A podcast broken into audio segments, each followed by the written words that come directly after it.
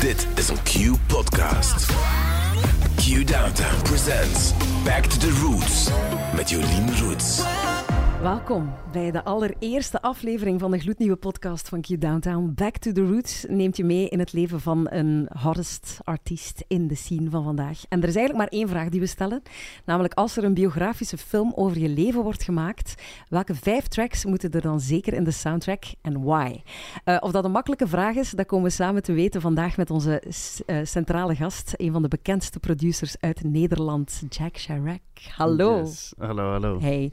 Ik ga even een korte uh, samenvatting al geven en dan weten we al waar die biografische film over zal gaan ongeveer. Uh, je bent dus een Nederlandse producer, DJ. Je bent te horen op tracks van Jos Silvio, Broederliefde, Ali B, Kleine, Ronnie Flex, Jonah Fraser en dan zijn er nog een heleboel die ik niet opnoem. Vier jaar geleden kreeg je de award Best Dutch Act en Best Worldwide Act op de MTV IMA's. Ook niet slecht. Goud en platina zijn jou niet vreemd. We kennen jou onder andere van drank en drugs. Vorig jaar stond Aha nog op nummer 1.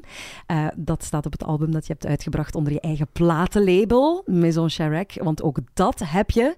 En je bent nog maar net 29 geworden. Dat is toch niet slecht allemaal?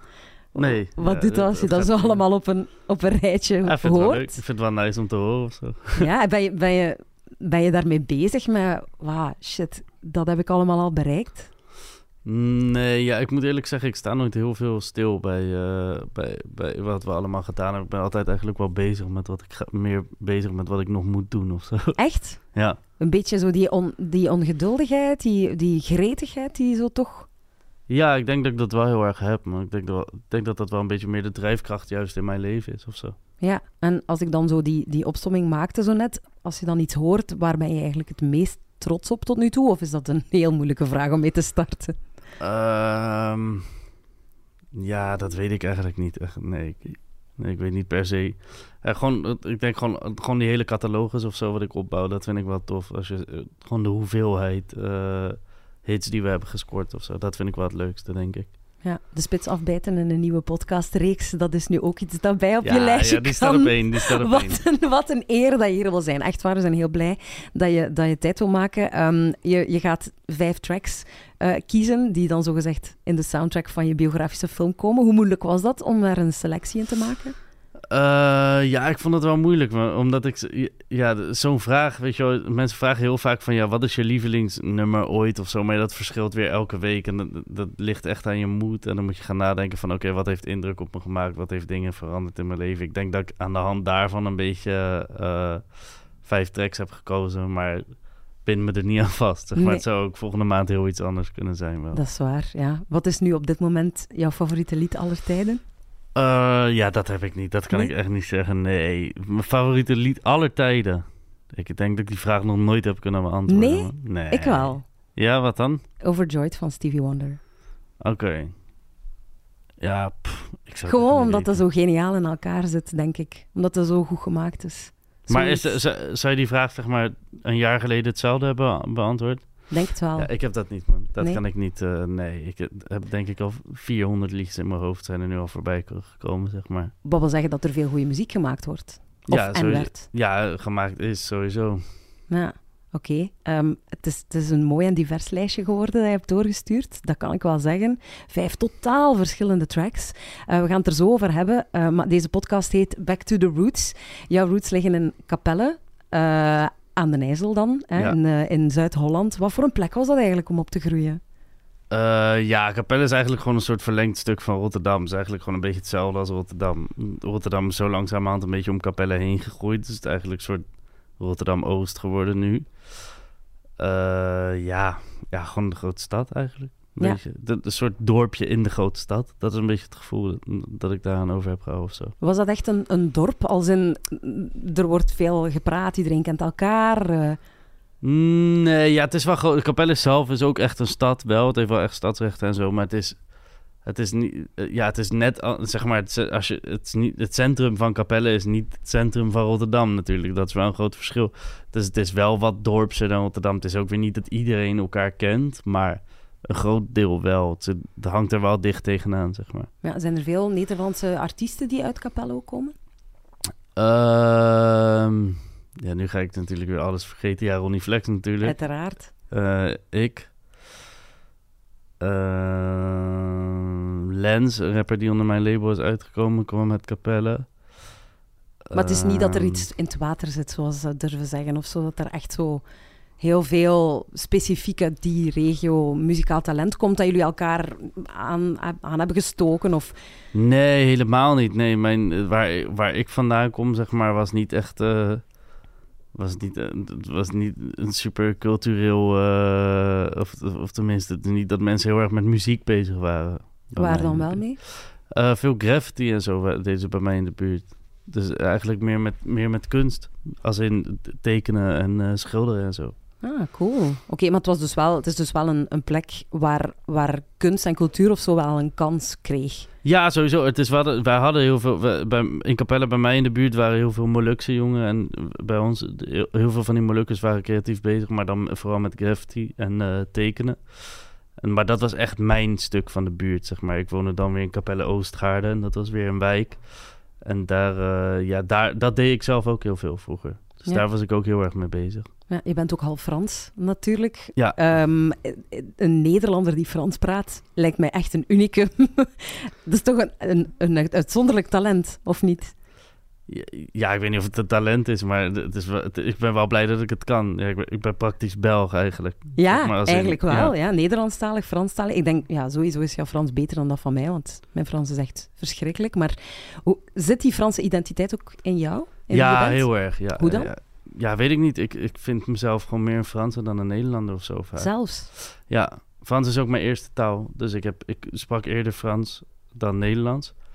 En ehm, ik heb thuis mijn hele leven Frans gesproken. En mijn moeder kwam op de 18e naar Nederland. En die ehm,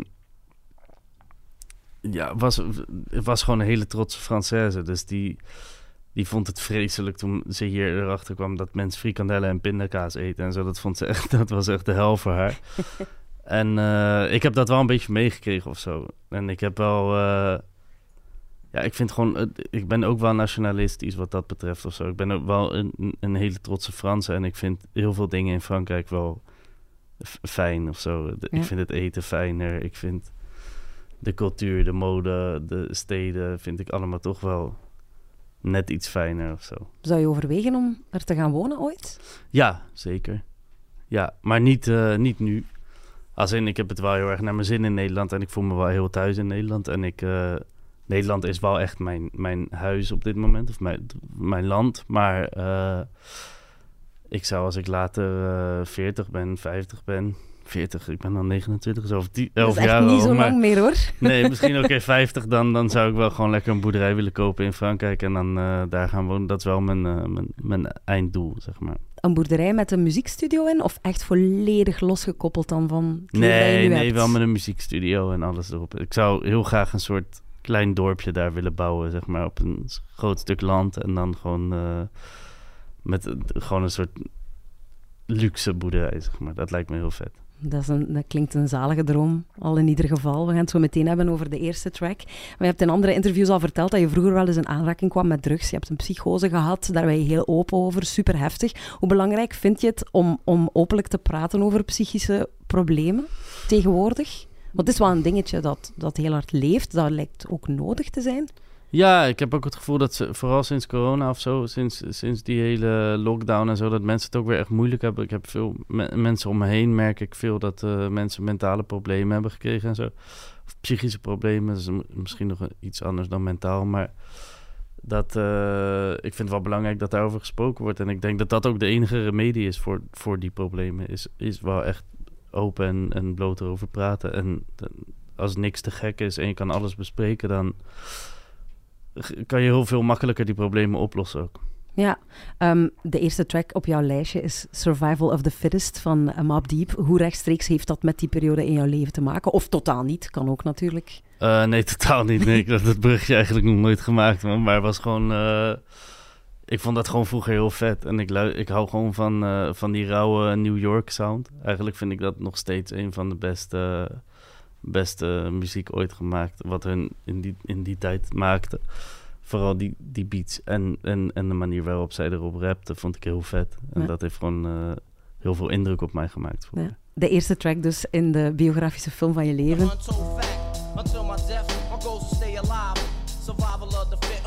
Ja, we moesten een stukje eruit knippen om te laten horen, een heel kort stukje. Ja. En het viel ons op, daar zit niet echt een, een refrein of zo in. Hè? Het is gewoon heel Ja, dit is het refrein. Is dit het refrein? Dan hebben we goed gekozen. Oké, okay, only the strong survive. survive. Survival of the fittest. Ja. Is het in de music business? Is het survival of the fittest? Uh, ik denk gewoon, ja, ik denk dat in de muziekindustrie wel de, de hard werk, degene die het hardste werkt, wel, uh, wel het langst overleeft. Ja, dat denk ik wel.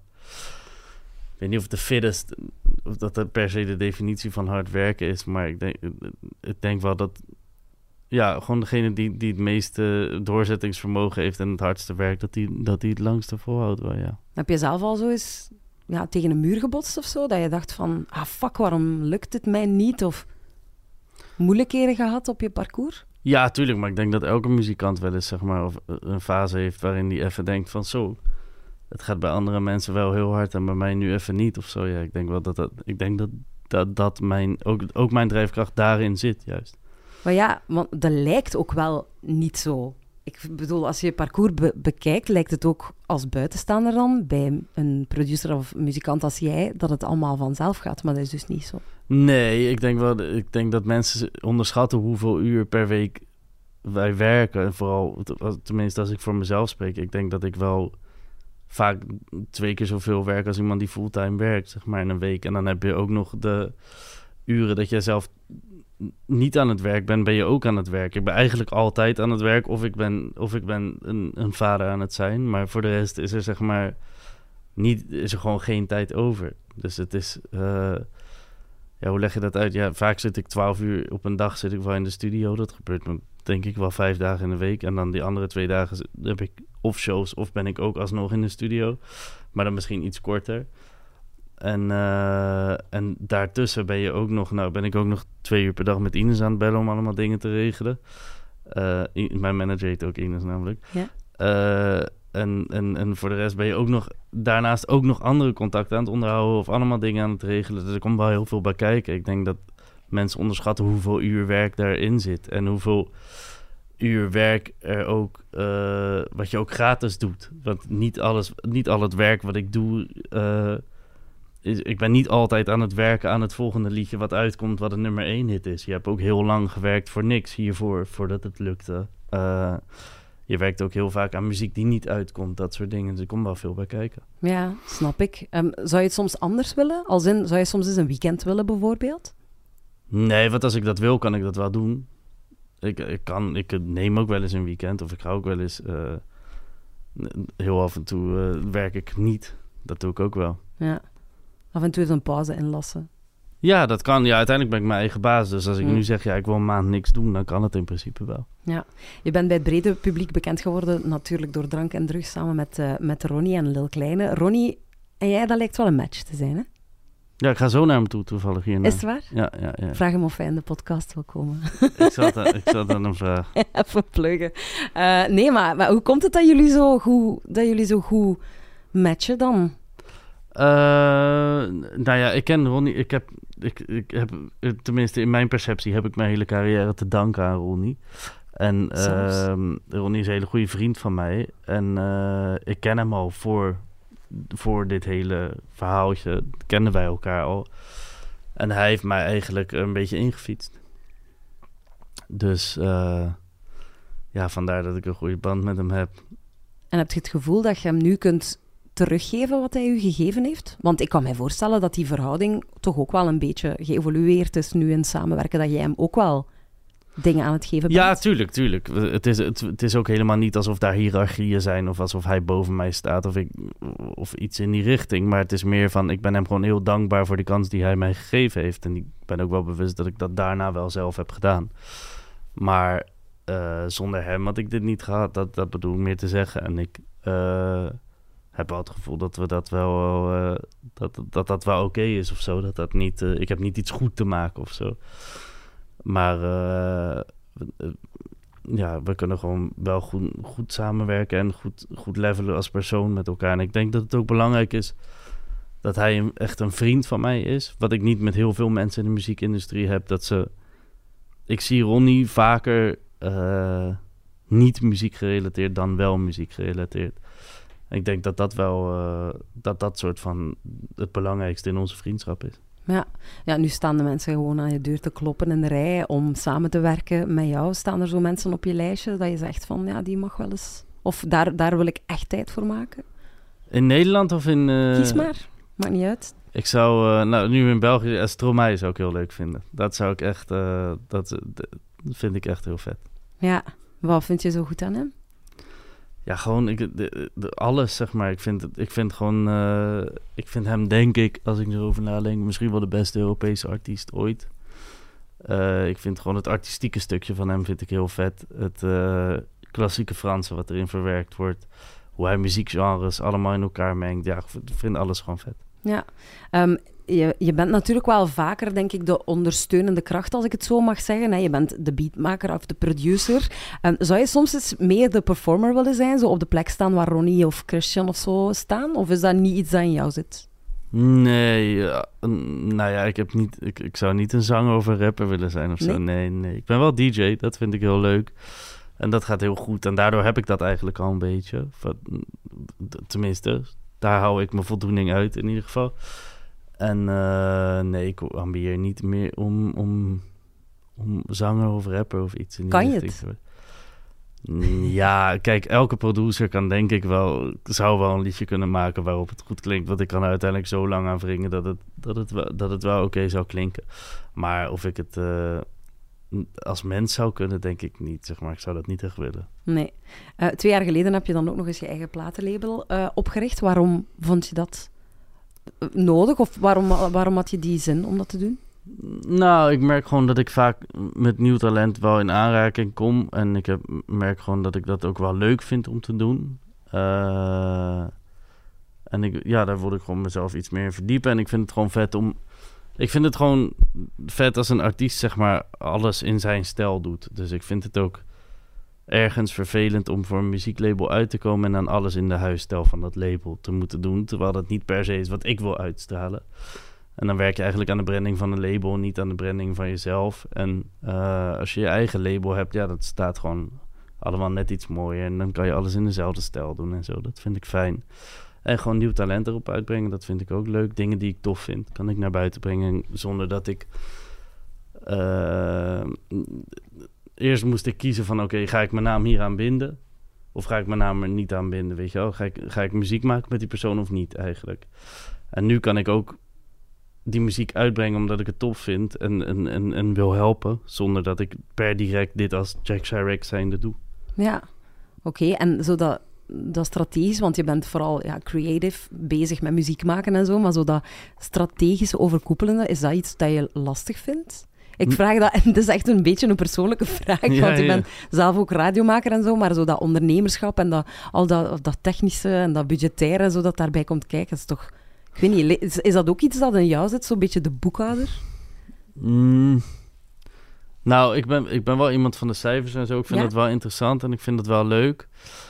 Eh, en ik ben wel iemand die daar denk ik wel iets bewuster van is dan de gemiddelde artiest. Maar het is niet dat ik eh, heel ondernemend erin sta of zo. Dus ik ben, ik ben niet, ik ben best wel makkelijk met geld en zo. Dus ik heb, ben best wel van, oké, nou ja, laten we gewoon eh, dit doen en dat doen en dat doen. En laten we gewoon, ik kies toch liever voor de iets duurdere videoclip, dat het er leuker uitziet. Ik kies toch liever voor eh, iedereen een iets hoger percentage geven, dat iedereen blij is en zo. Ik geloof, dat is meer mijn manier van werken of zo. Ik geloof meer in de lange termijn en in het blijven investeren in alles, dan in eh, zoveel mogelijk winst ergens uittrekken. Ja, zo een, een CEO of zo van een groot winstgevend bedrijf, dat zou dan niet echt iets voor jou zijn. Nee, absoluut niet. Nee. Hm, nee.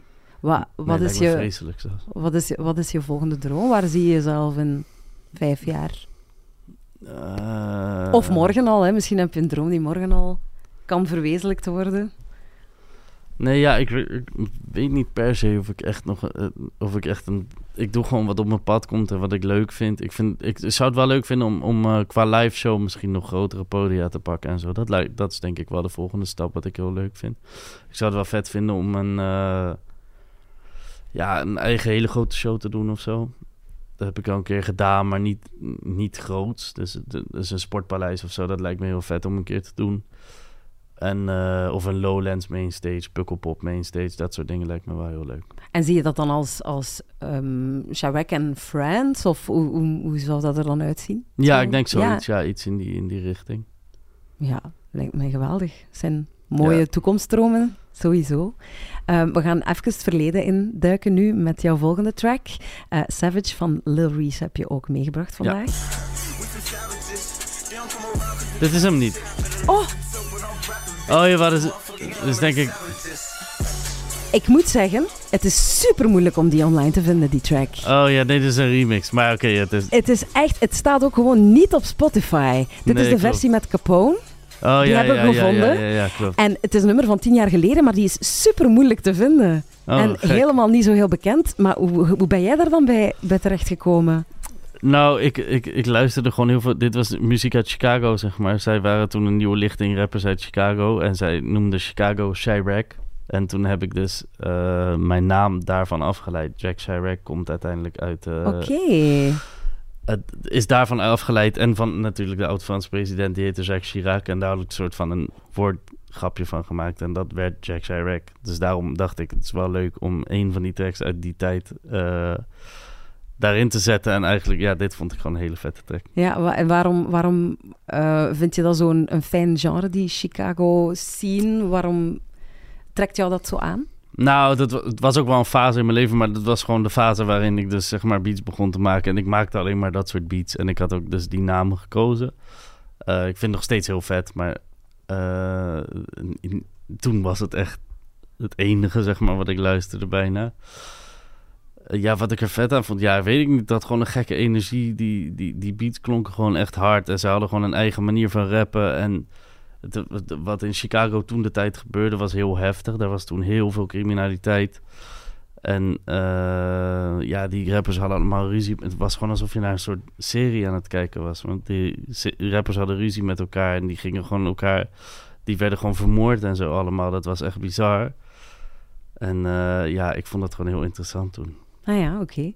Iedereen denkt altijd zo'n artiest uh, die, die leidt een savage leven of zo, lifestyle. Misschien was dat ooit wel zo, maar nu lijkt je mij toch wel echt ook een beetje een, een family man. Klopt dat of is dat schijn? Jawel, jawel. ik heb wel een beetje, ik heb wel een beetje uh, ik, twee kanten die soort met elkaar clashen daar een beetje in. Want ik ben natuurlijk ook artiest en DJ en dan ben je, ja, dan ben je op feestjes en dan moet je de, de hele tijd uh, een soort party animal, bij wijze van spreken zijn. En uh, tegelijkertijd, ik hou gewoon wel gewoon van lekker thuis zijn en uh, lekker gamen en lekker met mijn zoontje zijn en met mijn vrouw zijn. Dat vind ik ook wel gewoon heel fijn. Is dat moeilijk om die knop om te draaien, zo hip-hop en family life? Nee, nee. Het valt eigenlijk wel mee. En organisatorisch? Ja, dat wel. Dat is natuurlijk wel, het, het qua tijd clasht het natuurlijk wel vaak met elkaar. Dus het is wel moeilijk als je om zeven uur s ochtends thuis komt... om dan de volgende dag niet de hele dag in je bed te liggen met een kater. Dat is wel, dat is wel moeilijk. Dus daar clasht het wel af en toe natuurlijk. Maar ja, hoe oud is je zoontje nu? Tweeënhalf. Tweeënhalf. Ja, ik ja. heb een zoontje van anderhalf. Ja. En onlangs zat ik naar een, uh, een podcast met jou te kijken, of een, of een, ja, een video, een YouTube-video, denk ik. En je vertelt daarover um, over dat jouw zoontje bijna twee is en dat dat een superleuke fase is. Vond je dat echt? Want ik heb zo het Ja. gevoel dat die van mij zo echt een uh, soort ja, eh, inner devil aan het, uh, aan het ontwikkelen is. Zo. Ja, ja, ja. Is het de, de, hoe noemen ze dat? Terrible twos? Ja, nee, Was- maar de twee is echt leuk. Jawel, jawel, vreselijk. Maar het is wel leuk. Ja, Twee is nee, zeggen ze bij ons. ja, ja, Ja. Ik ben twee en ik zeg nee. Ja, hij Ja. zegt overal nee tegen. Dat, dat is wel echt waar. Maar, nee, maar het is gewoon, die fase wordt gewoon leuk. Want ze gaan gewoon spelen. Je kan leuke dingen met ze doen. Je kan, ze gaan dingen waarderen. Ze gaan een eigen mening vormen. Ze gaan... eh, ja, gewoon allemaal... Het, het, het krijgt echt een karakter, toch? Dat is gewoon leuk. En dat... eh, ja, dat, voor, voor mij, voor mij is het vanaf twee... Is het, het, die eerste twee jaar is vooral... ehm, eh, hoe zeg je dit goed? Het is vooral, zeg maar, opvoeden. Verzorgen. Ja, En eh, nu wordt het, nu, nu, nou, de, de eerste twee jaar is verzorgen en nu wordt het opvoeden, zeg maar. Nu heb je opeens, eh, moet je je kind straf gaan geven en dat soort dingen, weet je wel. Dan, en dan gaat hij dingen fout doen, bewust. En ja. moet je hem ook dingen afleren en moet je, Ehm, gaat hij je manipuleren? Ga je spelletjes met hem spelen? En gaat hij allemaal... Ja, het is, het, is, het is leuk, joh. Maar je vindt het boeiend om te zien. Ja, maar het is hartstikke leuk ook. Hè. Ik noem nu misschien een paar negatieve dingen op, maar er zijn ook... Ik ga nu, als je nu met hem uh, naar een pretpark gaat, vindt hij het helemaal geweldig en is hij een week lang blij. Laatst was ik jarig, van de week was ik jarig, had ik een feestje gegeven. Vond hij het zo leuk, mijn feestje, dat hij om één uur s'nachts nog niet sliep. Och. En dan is hij aan het zingen in bed en is hij liedjes aan het, aan het herhalen die die dag heeft gehoord en zo. En dan gaat hij die dingen nazingen en dan... Of hij gaat met mijn zus gaat hij naar een zwembad en dan komt hij thuis en dan gaat hij me helemaal vertellen dat hij van de glijbaan af is gegaan en zo. En dat Oh. soort dingen. Ja, dat heb je de eerste twee jaar nog niet echt. Daarom zeg ik van vanaf twee wordt het echt leuk, omdat ze dan... Ja, je krijgt toch... Het wordt echt een mens, zeg maar. En iemand met wie je meer kan communiceren dan ja, nee en huilen en, ja, en niet huilen, zeg maar. Dat, ja, dat is gewoon mooi. lijkt hij op jou? Ja, zeker. Ja. Zou je ook in de muziek terechtkomen? en wat Eh, als? Ja, ik hoop het uiteindelijk wel. Dat Ja? mag je volgens mij nooit zeggen, maar ja, ik, zou de, ik, ga, ik ga hem wel een beetje sturen daarin, ja. Ja? Ja, hij heeft wel een piano, hij heeft wel een drumstel, hij heeft al een, eh, ook een keyboardje. Hij heeft wel een paar dingen al. Dus dat is wel iets dat je ook voor hem zou dromen, zo dan. Nee, ja, kijk, als hij er niet gelukkig van wordt, moet hij het niet doen natuurlijk. Maar ik zou het wel leuk vinden als ik hem in ieder geval... Hij de- een van de betere leerscholen, laat ik het zo zeggen. Mhm, sowieso. Eh, je volgende track is een nummer met een geweldige opbouw, Runaway, van eh, Kanye West. Oh, ja. So I think it's time for us to have a toast. Let's have a toast for the douchebags. Let's have a toast for the assholes. Ja, dat is gewoon episch, hè? Dat is Ja, dat is gewoon normaal. een ongelooflijk episch nummer. Ik kan me voorstellen dat je als producer daar heel hard mee bezig bent, ook met de opbouw van een, van een nummer, hoe een track zich ontwikkelt en evolueert. Ja, Dat dat iets is waar dat je echt wel boeit. ja hij, is, hij is sowieso qua arrangementen en zo is hij, is hij sowieso legendarisch. Ik denk dat, dat wat hij heel goed doet, eh, is dingen... eh, hij vindt altijd iets. Hij vindt altijd iets in een liedje wat anders is dan bij andere liedjes en wat het speciaal maakt of zo. En dat vind ik heel vet. Bij deze is dat de intro. Los van het feit dat het een heel goed liedje is, is die intro maakt het gewoon epic, toch? Hoe, hoe het begint en hoe de beat dan inkomt en zo. Ja, dat is super vet. Absoluut. Wat, wat vind je dan van jij, Kanye West, als, als persoon? Onderscheid je dat dan makkelijk van de artiest Kanye West? Ja, kijk, het is nu natuurlijk een beetje een beladen onderwerp, omdat hij nu, eh, as we speak, eh soort allemaal eh, controversiële dingen aan het zeggen is. Maar ja, dat doet hij wel vaker. Maar ik vind hem, als artiest, vind ik hem, denk ik, de beste artiest ooit. Ik vind dat zelf ook. Ja, ik denk ook dat ik dit album, ik weet zeker dat ik dit album het beste album ooit vind. Eh veruit ook. Ik vind hem heel, eh, eh, ik vind, ja, dit album vind ik gewoon niet normaal geproduceerd. En ook wat hij erop zingt en rap vind ik ook nog eens heel tof. Als persoon vind ik dat hij ook heel veel toffe dingen heeft gedaan. En ja, ik, ja ik, ik vind het altijd moeilijk joh, bij hem. Ik vind, ik vind dat hij heel vaak dingen zegt die niet begrepen worden. Dat heb ik ook. En dat hij daarom altijd heel erg een soort van de controverse gaat opzoeken. Eh, misschien draait hij daar nu wel een beetje in door. Dat, Het moet, ja, maar het moet ook niet makkelijk zijn om Kanye West te zijn, toch? Nee, maar hij is wel zijn grootste vijand, is, hij, is wel hij zelf, denk ik. En ik denk dat hij wel... eh, ja, het, het is zo moeilijk, joh. Ik, wel- eh, ik krijg altijd toch wel een beetje een vraagteken wat er nou allemaal echt is. En of het nou allemaal waar is, wat er gebeurt en wat hij nu allemaal zegt. En waarom hij dat doet. En misschien heeft hij daar over een maand weer helemaal een uitleg over en houdt iedereen weer van hem. Dus ik vind het zo moeilijk om, om nu te zeggen... Kijk, volgens mij had hij nu... ehm, volgens mij iets van Hitler gequote of zo. Iets, iets in die richting laatst. Volgens mij... eh, Het was iets van, ik denk dat White Lives Matter op de t-shirt Nee, hij is verder Heeft- gegaan oh, is daarna. nog verder zeg maar. gegaan. Ja, Mhm, volgens mij was die... eh, Ik weet niet meer precies. Oh nee, hij had gezegd dat... eh, hij had over George Floyd had hij allemaal dingen gezegd ja, ook. juist. Ja, En juist, volgens mij had ja. hij ook iets in de, in de trend van Hitler of nazi-achtige shit gezegd. Ja, dat is natuurlijk niet echt top. Maar eh, ik weet het allemaal niet. Het een- Hij, volgens mij heeft hij gewoon medicijnen nodig op dit moment. En, en Ja. doet hij dat weer even niet. Ja, het is een, een boeiend persoon, dat in ieder geval. Maar hij maakt wel geweldige muziek. Eh, wat is voor jou nodig in een track, zodat je iets hebt van... ah, dit is een hit, dit is goed. Voor jezelf, maar ook voor andere artiesten. Een hit of goed? Dat is wel een verschil voor mij. Ja, ah ja. Nee, ja, goede opmerking. Eh, goed.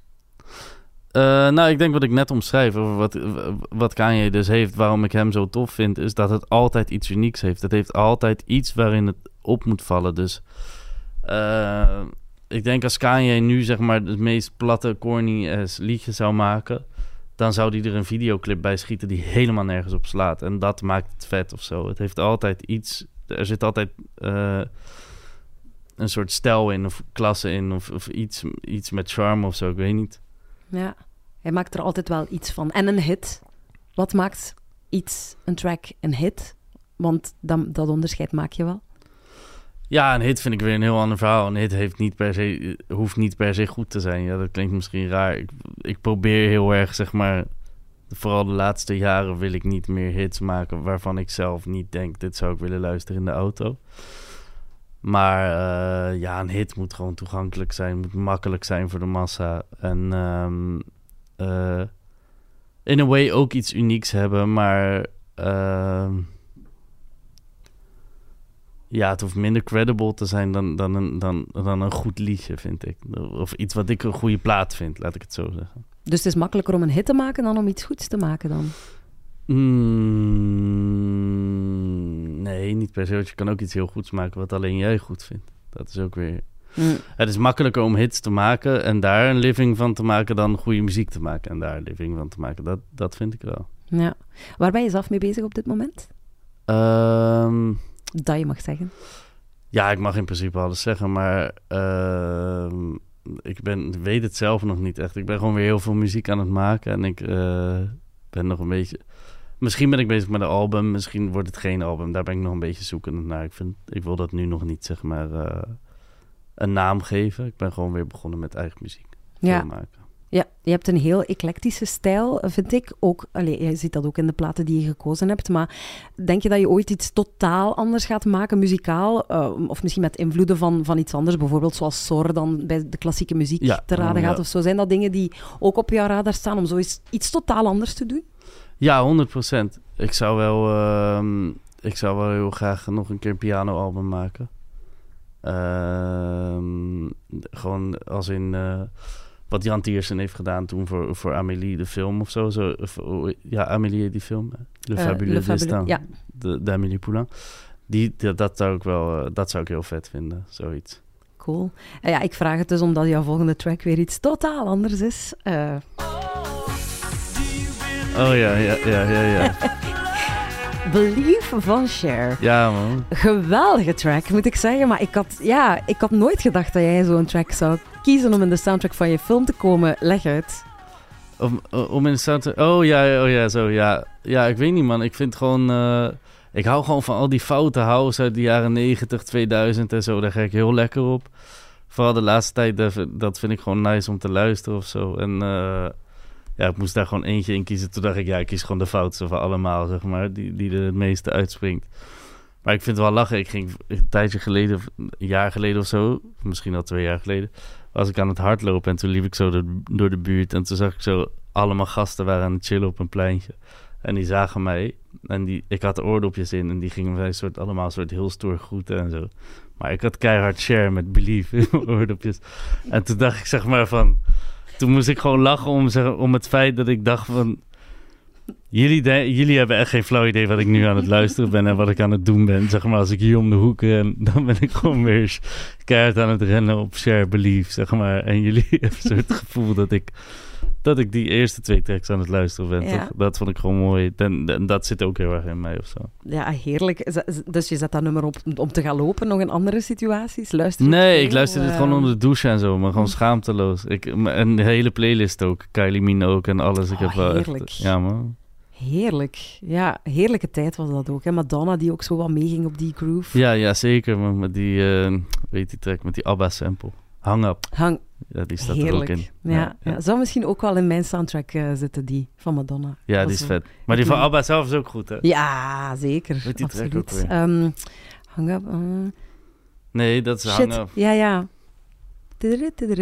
Ja, die sample. Maar ik weet, even, ik weet ook even niet hoe die heet. Ik ga er niet op komen. Jawel, ik wel. Oh, maar als het tot het lang duurt, wordt het ook gênant natuurlijk. Hè? Ja, daarom. Eh, gimme, gimme, gimme. Oh ja, ja. Ja, die vet. is super, maar die is super populair op dit moment ook bij ons. Als je naar een feestje gaat, is de kans heel groot dat je op het einde van het feestje Gimme, Gimme, Gimme hoort. Oh, Dat is echt Vet. waar. oké. Ja, los van dat nummer van Madonna is dat nu ineens zo'n nieuw... We hebben dat tijdje gehad met Africa van Toto. Dat was ook Ja, zo'n ja, song. ja, dat is ook... En maar dat is jaren tachtig, hè. Dat is zeg maar... Ja, Gimme Gimme ook trouwens, volgens mij ook jaren Ja, tachtig. kan. nog, Denk ik. Zou kunnen. Maar ik kom sowieso, zeg maar, mijn, daar komt ook weer mijn Franse roots naar voren. Want in eh, Frankrijk heb je heel veel van dit soort foute platen, toch? Die had ik ook ertussen kunnen zetten. Ja, ik weet niet of jullie, jullie die in België kennen, maar eh Les, Démons, Les Démons de Minuit en zo. Ik weet niet of jullie die liedjes Misschien kennen. als ik het hoor. Ja, eh, eh, Ik zo- moet meteen denken aan zo van die tracks zoals eh, Alexandrie, Alexandra. Van dat ja, soort, dat eh, bijvoorbeeld. En Lolita, moi je m'appelle Ja, oh, dat, soort, dat soort dingen. Ook, ja. precies. Dat vind ik ook heel vet. Dus dat, is- maar dat is allemaal een beetje hetzelfde, hetzelfde straatje. Toch zijn een beetje die foute, fo- foute, foute hits, zeg maar. Ja, Believe van Cher is ook het autotune-nummer, ja, het oer-autotune-nummer. Ja, ja, eh. ja, zeker. Eh, daar, wordt, daar wordt vaak zo op, neer, well, ja, op neergekeken. Daar wordt toch wel vaak anti over gedaan. T-Pain die begon dat te gebruiken en iedereen lachte hem daar zo'n beetje mee uit. Maar als ja. Kanye dat dan doet, dan is dat wel, wel oké. Hoe sta jij daar tegenover? ja, maar dat is misschien ook weer, zeg maar... Dat, da- daarom moet je ook van de Kanye's houden. Omdat Kanye kan dingen voor de rest van de muziekindustrie veranderen, zeg maar. Hij is de, de, de- hij is de guy die de grenzen verlegt, zeg maar. En alles wat, wat... Hij zoekt de grens op en alles wat, tussen, wat nu de standaard is en tussen wat hij indoet... dat is zeg maar de popmuziek totdat hij die grens weer verlegt, voor mijn gevoel. Ja, En zo zijn er niet zoveel mensen. En hij heeft dat met Autotune bijvoorbeeld ook eh, best wel goed kunnen doen, toch? ja. Hij komt ermee weg. Nou, hij weet het gewoon in een man, in, op een manier te laten klinken dat het niet zo cheap klinkt. En dat het wel gewoon... Hij gebruikt het dan weer... soort van zet er dan weer gitaarversterker overheen. En dan gaat zeg maar al in op die autotune. En dan klinkt het toch weer anders of zo. En dan gaan mensen wel echt horen van... Oh, jij doet dit bewust als keuze. En jij bent Kanye. En dus jij kan dit... Weet je het is net als mode uit- uiteindelijk. Ik bedoel, als je kijkt naar merken... Balenciaga kan letterlijk een chipzak nu verkopen. Ik Ja. weet niet of je het hebt gezien. Ja, ja, ik heb het gezien. Ja, maar zij kunnen dat, want het is Balenciaga. En als zij dat doen, als ik nu zelf zonder iets in de fashionwereld te hebben gedaan, een chipzak op de markt breng, dan koopt niemand mijn chipzak. Maar als Balenciaga het doet, is het juist weer een statement. En dan Ja. is het vet. Ja, hetzelfde met die foam schoenen van allee, die Yeezys. Soms denk je van, goh ja, wat, waarom vinden mensen crocs dan lelijk of zo? En maar Exact dit dat. is dan weer vet, gewoon omdat het kan niet. Maar sinds dat zie je heel veel mensen op crocs. crocs, ja. En Ja, Jack dat- Harlow die zich daar dan aan bindt en zo, dat is waar. Maar dat is dus de, de grens die ja? ook Kanye weer, weer verlegt. En dan opeens is alles wat daartussen valt, is weer oké. Ja. Ik bedoel, er was een tijd dat mensen over Ux struikelden. Nou, dat is nu al helemaal niet meer natuurlijk. Nee, nee, klopt inderdaad. Ehm, we hebben het al veel gehad over Kanye, maar we hebben het ook al veel gehad over Frankrijk, hè, waar jouw roots ook eh, liggen. Voor jij geboren werd, in 1964, is er een nummer eh, uitgekomen eh, van Charles Aznavour. Je hebt dat eh, gekozen als vijfde track, Hier encore. Hier encore, j'avais